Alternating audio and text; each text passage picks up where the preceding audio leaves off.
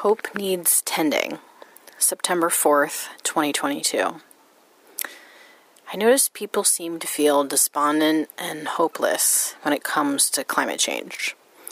They're saying things like, This is the coldest summer for the rest of your life, and better move to the Great Lakes region because it'll be the only place to get fresh water. I get it.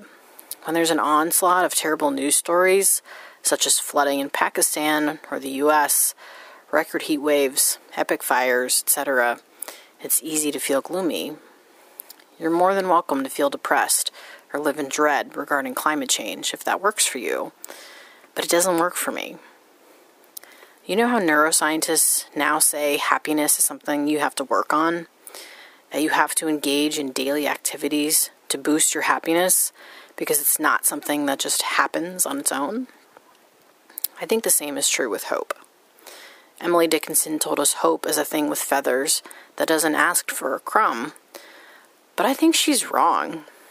I think hope is a flame that can easily blow out if you don't tend to it. What gives me hope amidst the news of one catastrophe after another is that nature evolves.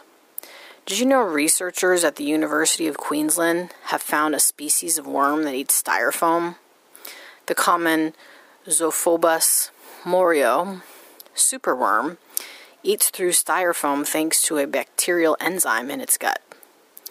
There's also bacteria that eats a certain type of plastic. Nature is working with us to solve the problem of climate change. We're not in this alone. I also think about a quote from my spiritual teacher. He said, Difficulties can never be greater than your capacity to solve them. I take heart from that and look for evidence where I can. For instance, just recently, scientists at Northwestern University have done the seemingly impossible and destroyed PFAS using low temperature and cheap products. The BBC reports the reason PFAS have historically been so difficult to destroy is because they contain many carbon and fluorine bonds the strongest bonds in organic chemistry. But researchers have snapped that bond, which is fantastic news. We also have examples of the global community tackling climate related challenges. In the 90s, I remember a lot of concern about the hole in the ozone layer. Scientists warned that if the hole got bigger, it would cause, quote, rises in skin cancer and cataracts in humans harm to plant growth, agricultural crops and animals, and reproductive problems in fish, crabs, frogs, and phytoplankton, the basis of the marine food chain, according to the BBC. What did we do? We banned CFCs, the chemicals that ripped a hole in the ozone in the first place. And you know what happened? The hole closed up. It's no longer a problem.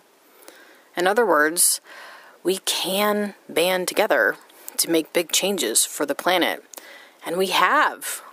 There's already precedence for it. When I feel down about the state of the world, I remind myself there's reason to have hope.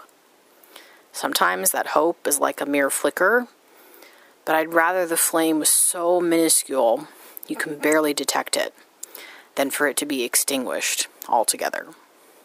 Wouldn't you? I dream of a world where we recognize hope requires tending to, a world where we understand it's easy to fall into dismay about the state of the world, but if you look around, you'll notice cause for hope. A world where we pay attention to those stories and all work together to keep climate change from getting worse.